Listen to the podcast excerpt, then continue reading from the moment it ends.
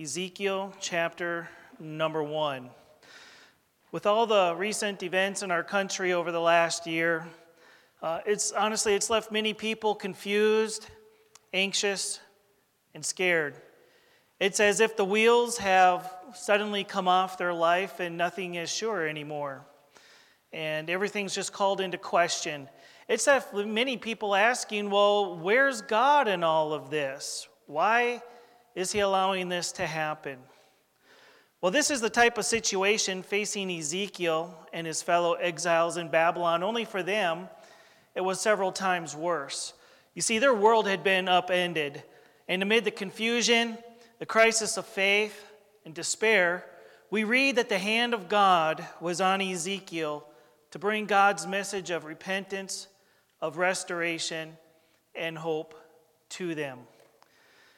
And whether you're in the ministry full time or a church member wanting to make a difference for God in your local community, we need to have the hand of God on our lives, on our churches, on our families, on our homes, so that God may use us to accomplish His plans and purposes at this time in history. Here in the book of Ezekiel, chapter number one, we'll begin reading in verse number one. Now it came to pass in the thirtieth year, in the fourth month, in the fifth day of the month, as I was among the captives by the river of Chebar, that the heavens were opened, and I saw visions of God. In the fifth day of the month, which was the fifth year of King Jehoiachin's captivity, the word of the Lord came expressly unto Ezekiel the priest, the son of Buzi, in the land of the Chaldeans by the river Chebar. And the hand of the Lord was there upon him. This afternoon, I'd like to take the next few minutes and preach a message I've entitled, How to Have the Hand of God on Your Life. But let's go to Lord in prayer before we begin. Our Heavenly Father, we come before you at this hour and we ask you to, to help clear our minds and our thoughts, maybe things that are troubling us, maybe uh, things we're already thinking about this next week. Help us to set aside the cares of this life and put those off to the side for these next few minutes and help us to focus on your word. Father, would you give us ears to hear what you'd have to say to us this afternoon? Help us to know, um, help us to hear from you, both individually and, corporately as Mount Zion Baptist Church that's assembled before me here, what you'd have to say to them. Father, I think of the psalmist who said, Search me, O God, and know my heart. Try me and know my thoughts, and see if there be any wicked way in me, and lead me in the way everlasting. Father, we ask that if there is any sin in our life, maybe areas of rebellion, disobedience, bitterness, anger, pride, that you would reveal that to us here so that we may repent of that. And Father, if there's someone here that is that is not saved, that has not had that time in the place where they turned from their sin and repentance and received you by faith. May you convict them of their need. Would you use the Word of God and show them that they're not just a sinner, but a hell deserving sinner? And Father, we pray for that man, that woman, that young person, that in your timing, that they would be saved. Father, we ask you to bless these next few minutes as we dig into your word here this morning or this afternoon. And we ask your blessings upon it now. In Christ's name we pray. Amen. The phrase, the, the hand of the Lord was upon him, is used several times in the book of Ezekiel. But what exactly does that mean? The hand of the Lord. After all, God is a spirit. Amen. So God doesn't have a physical hand. So, metaphorically speaking, what does the hand of the Lord mean? Well, for some people, some people may just think um, that is a way of saying that God is blessing Ezekiel's life. But when we look at how that phrase is used in Scripture, we come away with a more specific understanding of what that phrase means. In fact, the phrase, the hand of the Lord, is found 35 times in the Old Testament. And if we were to take the time to look at all those verses, we would see that a majority of them refer to the Lord's hand as a way of describing his power. And so in Ezekiel's case, the hand of the Lord upon Ezekiel meant that, that God was working in him and through him to accomplish his plans and purposes to those in exile. As by way of application for us here in 2021, uh, with so many people's lives that have been upended this past year, perhaps there's no better time in recent history than right now to have the hand of God on our lives on our churches and our homes, our families, our ministries, so that God may use us and empower us to accomplish His plans to reach people with the gospel of Jesus Christ. And in this message this afternoon, we're going to see a, a, a, few aspects of Ezekiel's life that by making personal application, we too may also have the hand of God on our life. And so, first of all, in order to have the hand of God on your life, you must first of all surrender to the will of God. You must surrender to the will of God. Look at the end of verse 3 again with me. We read, And the hand of the Lord was there upon him. The hand of the Lord was there upon him. For Ezekiel, where was there? Where was his there? Well, at that time, it was in Babylon. And I can assure you, it, it wasn't Ezekiel's choice to be there, but it was God's will. And when we talk about surrender, surrender means to yield ownership or to relinquish control over what we consider to be ours, whether it's our life, our, our property, our, our time, our money, our aspirations, or even our so called rights, so to speak. And when we surrender those things to God, we are simply acknowledging that what we own actually belongs to God. And that we are to care for as stewards the things that God has given to us. And so, by surrendering to God, we admit that He is in control of everything, including our property, our time, our money, our rights, and yes, even our present situation. Now, Ezekiel was born in the land of Judah to a family of priests. And he would have grown up, no doubt, being told by his father and possibly his uncles and other relatives of what temple life would be like, of, of what it would be like serving in the temple. And certainly he had his plans and his dreams for how ministry would go, but, but sadly they never came. You see, in 597, when Ezekiel was just 25 years old, he, along with many others, were taken as an exile to Babylon. God had used Nebuchadnezzar to conquer his people because they refused to repent of their sin, of their rebellion, and their idolatry. And friends, sin always has a cost. Amen. And those 70 years of exile in Babylon was a tremendous heavy price for the Jewish people to pay. They, lost, they suffered the, the loss of their homes, their properties, their income, their businesses, and eventually their worship center. I can picture in my mind's eye Ezekiel at 25 years old, along with his wife, as they uh, begin to make that 700 mile walk from Jerusalem to Babylon. And, and maybe as they round that last bend out of Jerusalem or, or over that last hilltop coming out of Jerusalem, maybe, maybe Ezekiel looks behind him and, and takes one last glimpse of that glorious temple in Jerusalem, a temple in which he had prepared his whole life to serve in, but in which cir- circumstances beyond his control would never come to pass. I, I, can really only imagine what was going through Ezekiel's mind at that time.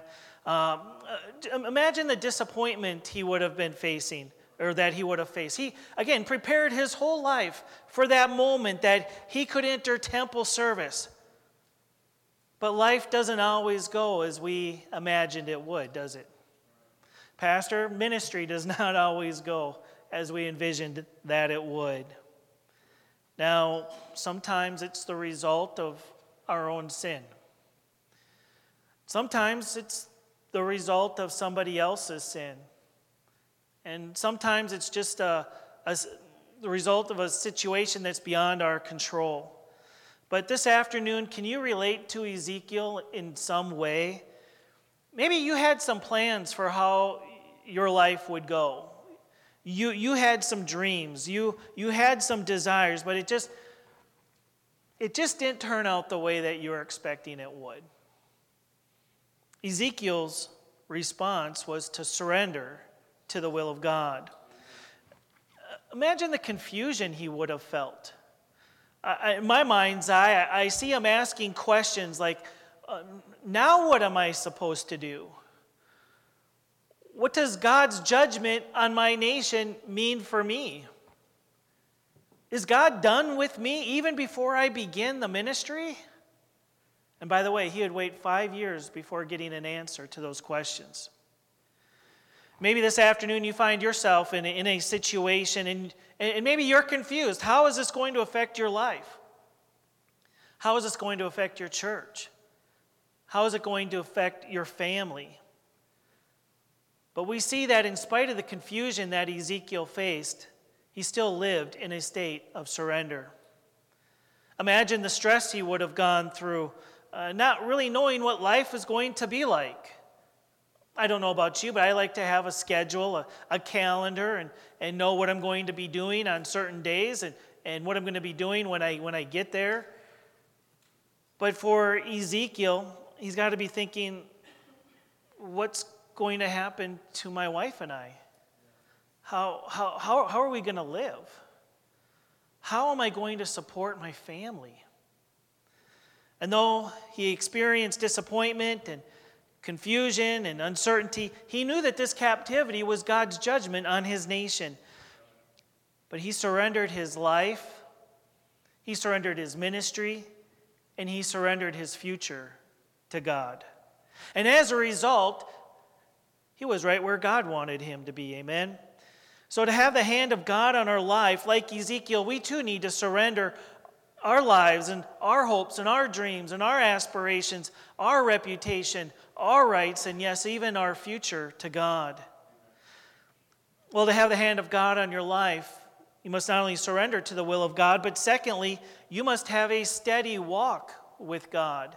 Look in verse number one. We read, Now it came to pass in the thirtieth year, in the fourth month, in the fifth day of the month, as I was among the captives by the river of Chebar, that the heavens were opened, and I saw visions of God.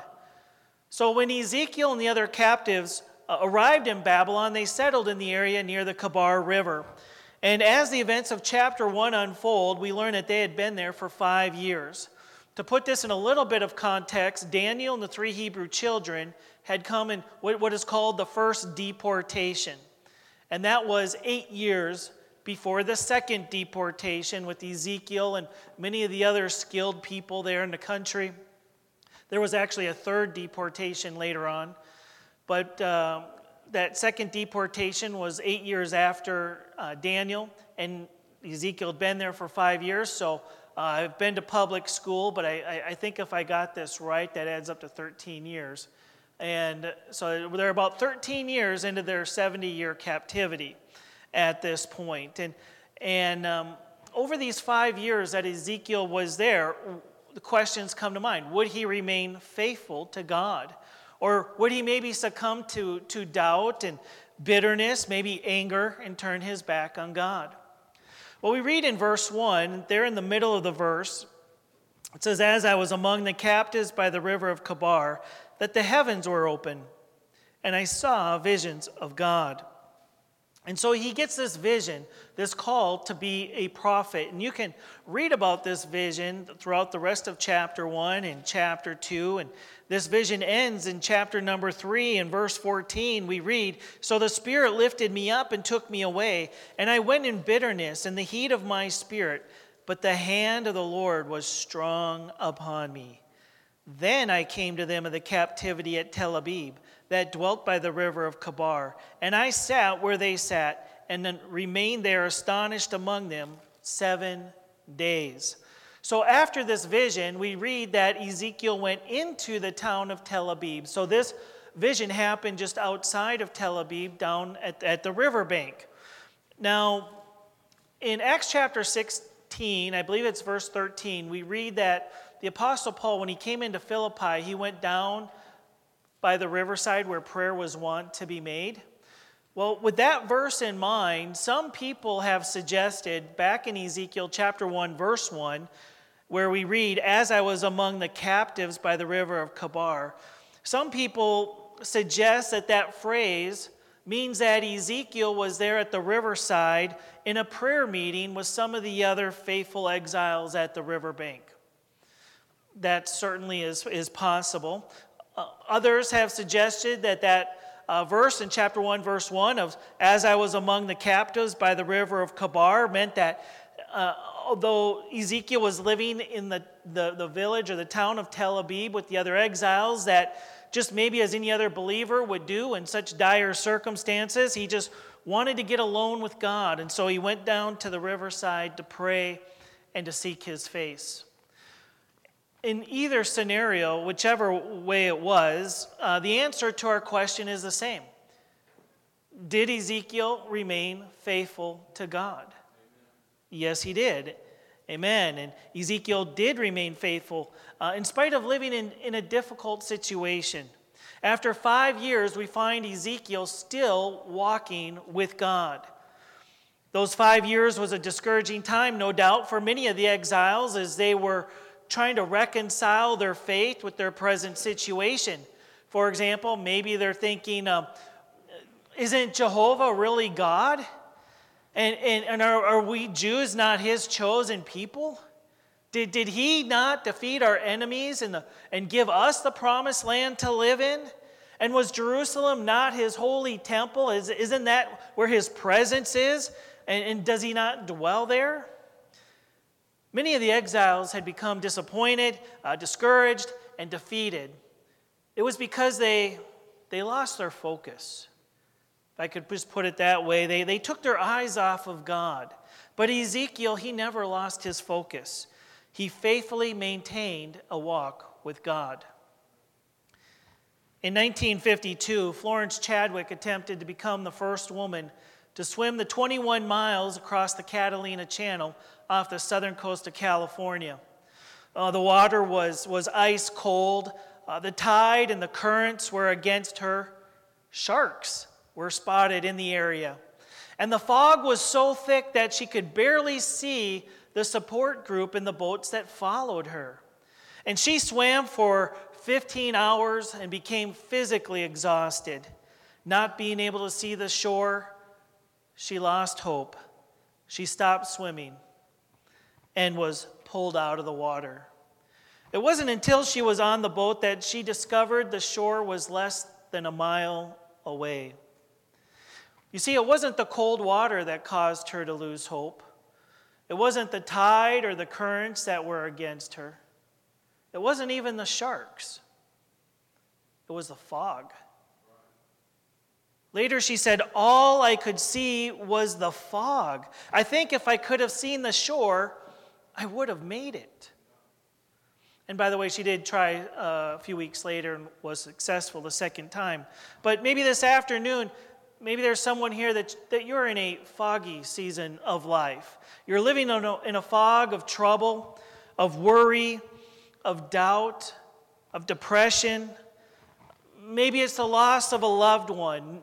Maybe it's, it's, health problems or financial uncertainty or strained relationships with relatives or coworkers. Consider Florence Chadwick's, uh, Chadwick's words. She said, I think if I could have seen the shore, I would have made it. Though we may find ourselves in a foggy season of life or, or in times of disappointment, of defeat, or discouragement, may God help us with the eyes of faith to, to be able to cut through that fog to be able to see the shore the Lord Jesus Christ, so that we can keep our eyes focused on Him. And by looking unto Jesus, the author and finisher of our faith, we can maintain a steady walk with Him despite whatever circumstances we find ourselves in. This afternoon, to have the hand of God on your life, you must not only surrender to the will of God and have a steady walk with God, but thirdly, you must see the wonder of God. You must see the wonder of God. Again, in verse 1 Now it came to pass in the 30th year, in the fourth month, in the fifth day of the month, as I was among the captives by the river of Chebar, that the heavens were opened, and I saw visions of God. This date is permanently etched into Ezekiel's mind. He knew exactly how old he was. He was uh, in his 30th year, in the fourth month, and in the fifth day of the month. I mean, he knew exactly right down to the day when God reached down and, and called him to be a prophet. Maybe for many of us, it might be similar to asking, I guess, if you're old enough to say, uh, to ask, uh, where were you when the Twin Towers in New York fell? You see, we all have dates and experiences that are seared into our memories. God was going to reveal himself in such a way that Ezekiel never would have imagined in his wildest dreams. This afternoon, can you think of a time when God got your attention? If you're saved here, you could testify to how God got your attention, amen, and showed you that you're not just a sinner, but a hell deserving sinner and, and how uh, in, in repentance you turn from your sin and turn to, uh, to Christ in faith and we're, we're saved. Um, some who are in the ministry can, can, can testify of a time when, when God called them into the ministry. But you don't have to be you know, in, in the ministry to have times when God gets your attention. And, and, and, and it just, those special times and seasons when God just, just, gets your attention uh, about um, maybe it's while you're reading the Bible. Maybe it's about some sin in your life or some new direction that He wants to, to take your family through. Whether Ezekiel that day went to a prayer meeting by the riverside or just wanted to get alone with God, it was just like any other day. But, the, but God made it a turning point in his life. And, friends, we just really never know what a difference a day is going to make when we are following God and when we are living for Him. Now, from a human perspective, um, those exiles were in a hopeless situation. Uh, no doubt many were in a crisis of faith, wondering, where's God? Well, on this rather ordinary day, God decided to show up and answer that question. Where was God? He was right there in Babylon with them. Amen.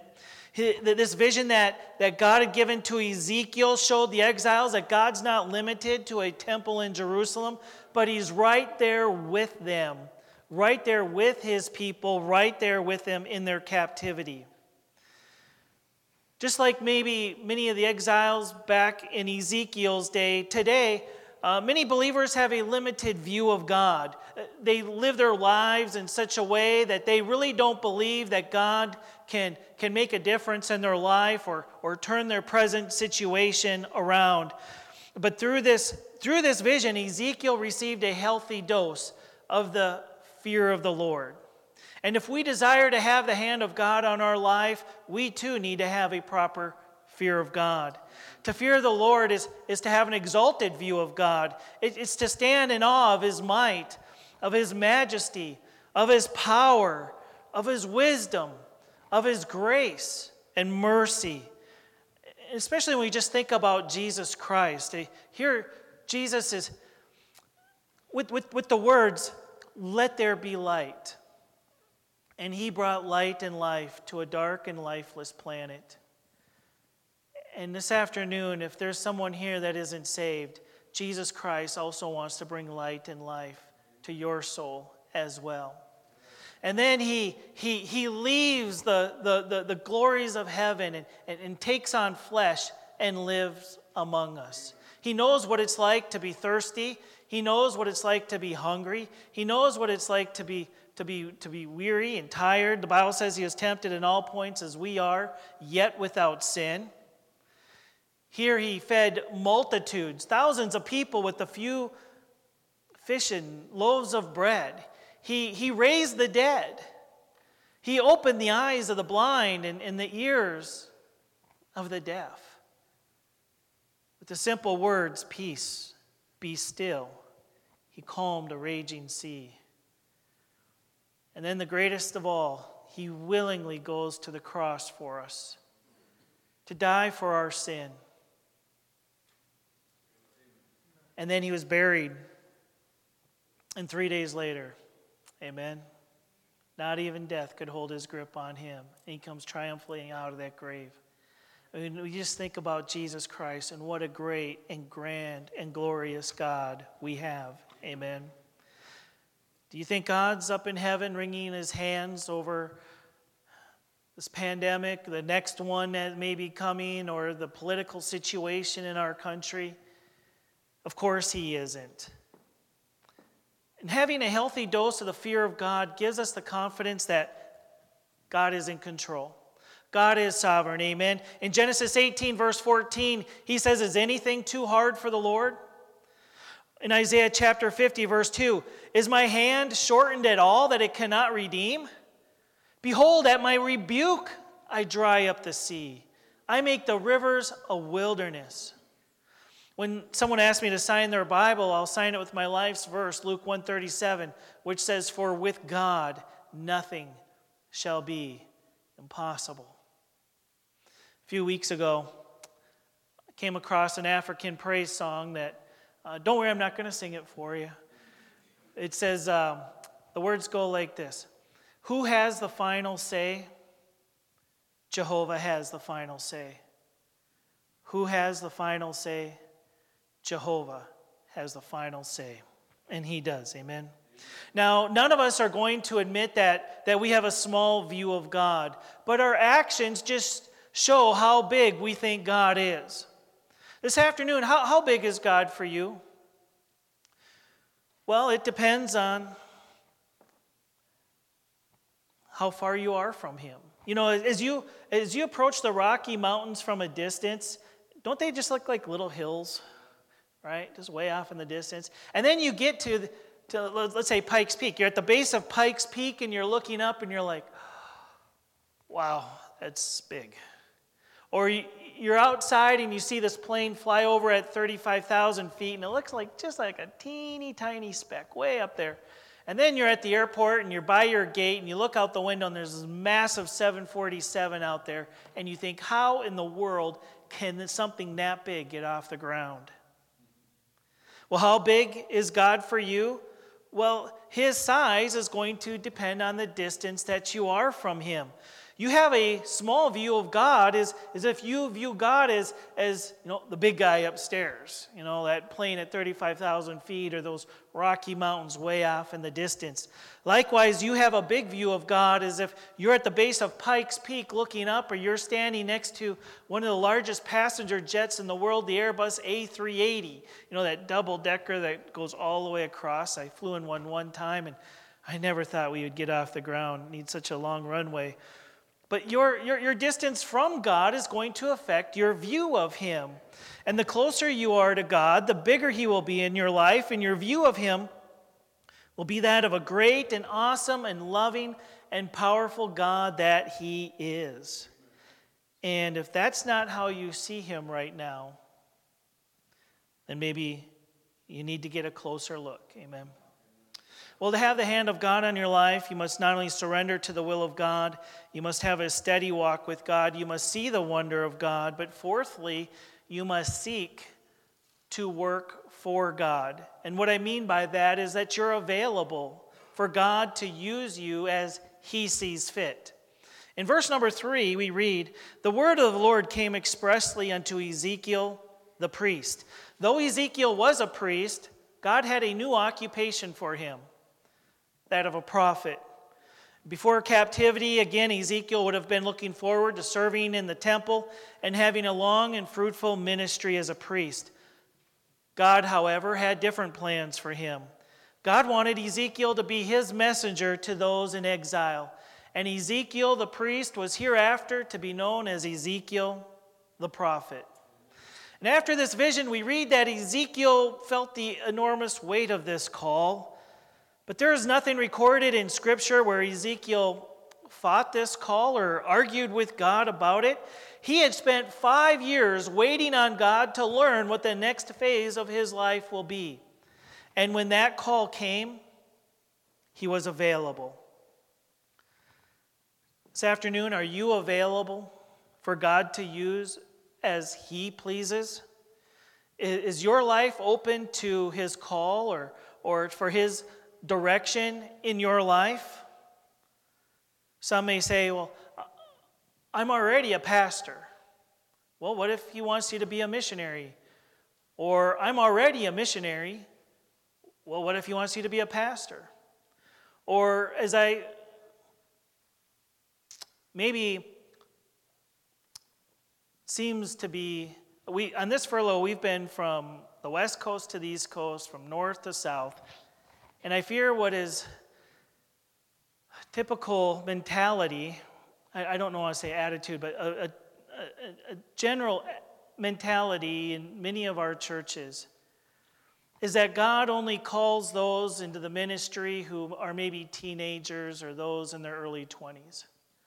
But those in their 30s and those in their 40s and those in their 50s and those in their 60s, you know, you know, people think, well, you know, I've already got a career, I've already got a home, I've already got a family. Well, what if God wants you out of your career and into the ministry?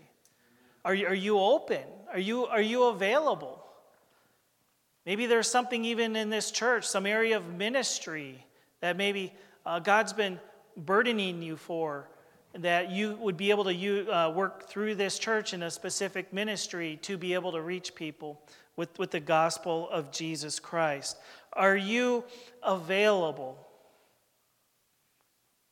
for Him to use as He pleases? Are we one of those who say, Here am I, Lord, send me? Or are we would be one that says, Here am I, Lord, send my sister? Look, it's, it's natural sinful human behavior to, to start to uh, maybe start making excuses of why, uh, you know, not to surrender when God begins moving on our heart or calling us to a particular ministry. Uh, for example, if God was calling me from, uh, wants me um, to leave the mission field and, and start a church or, or, or pastor somewhere, uh, believe me, I can come up with a lot of reasons, a lot of excuses why I wouldn't make a very good pastor but then I need to stop and remember that um, God doesn't really care about my excuses, right? He's more interested in my surrender. And, and with God's callings come God's enablings. And by the way, that goes for you all as well. God's not interested in your excuses, He's interested in your surrender. God can certainly uh, you know, make up any, for me and my, you know, as the example for me, can certainly make up for any deficiencies on, on my behalf. But if we want to have the hand of God on our life, then we need to be available to His call and in His direction. We need to be available to be what He wants us to be. He, we need to be available to do what He wants us to do. And we need to be available for Him to make us into the person, the man, woman, teen, child that He wants us to be. Amen. So, to have the hand of God on your life and ministry, you must not only surrender to the will of God, you must have a steady walk with God. You must see the wonder of God and, and seek to work for God. But finally and quickly, you must submit to the Word of God. Again, in verse 3, the word of the Lord came expressly unto Ezekiel the priest. The purpose of Ezekiel's vision was to give him a message. And that message is that God is moving, and God is allowing himself to be seen in what appeared to be a God forsaken place.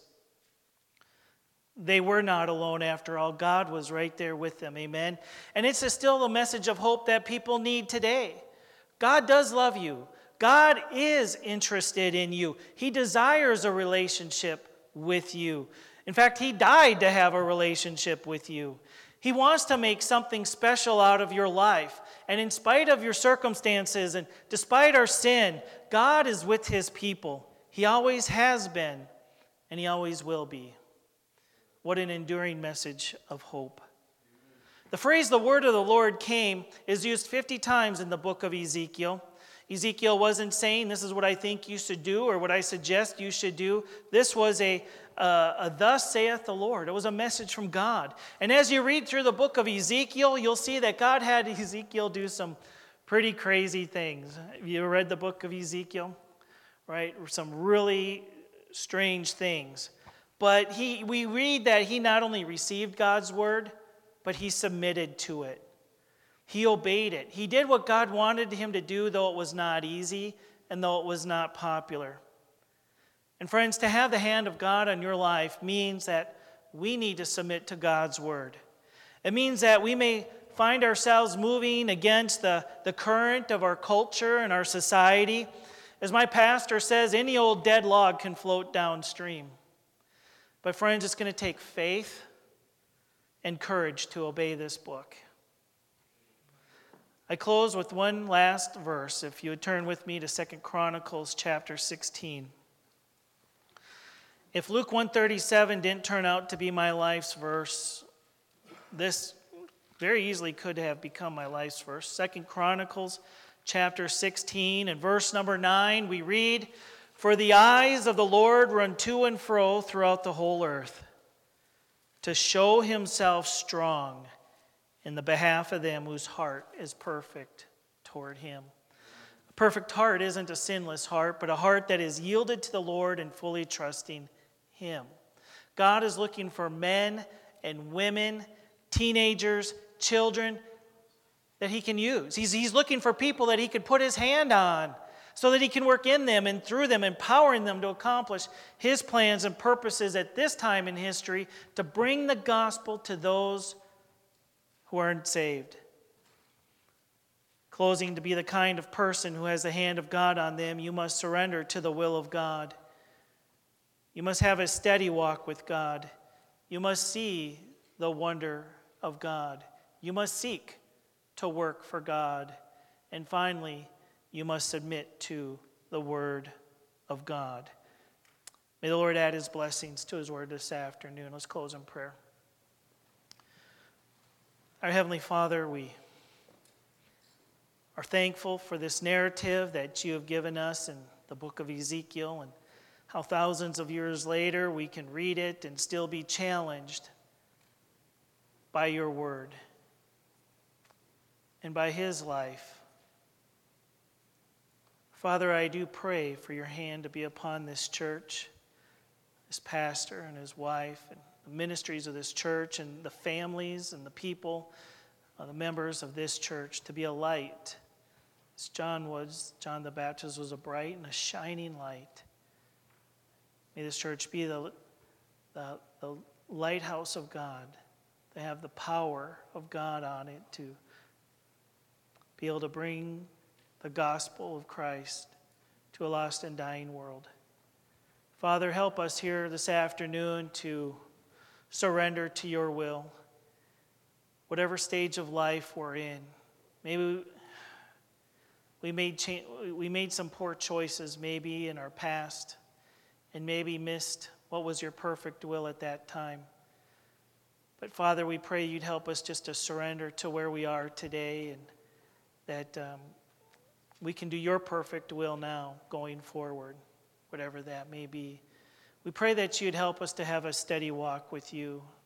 No doubt life is so crazy busy. There's so much going on in life, and even with all the political and medical stuff going on in our country, it's easy to get distracted. But Father, help us to just to have that time to set aside, to schedule even a time every day just to spend with you, talking to you in prayer and reading your word and just fellowshipping with you. Help us, Father, to have a proper view of you, to, to see you, to have a proper uh, fear of God, to see you in all your might and majesty. And, and, and though we look around us and there's so much that can distract us and cause us worry and doubt and fear and you know the thoughts of what's next, help us to have a proper fear of you, to, to, to know that you are sovereign, that you are in control, and that you have the final say and all the plans of men, those who are set against you. And uh, as we read in Psalm 2, that you sit up in heaven and laugh at the plans of man that, that develops and anti God philosophies and, and, and activities. And think of that verse in the Old Testament that no weapon that is formed against us shall prosper. Father, help us to be available to you in whatever capacity, in whatever way that we can be better used of you here in these last days, and then to be able to submit to your word, Father. It's not easy, it's not popular, it goes against culture. Help us to live in truth. Help us not to live in lies, but to live in truth, to submit to this book and obey this book. And we just pray for the hand of God to be upon us so that you can use us and empower us to accomplish your plans and purposes to those at this time in history. It's in Christ's name we do pray. Amen.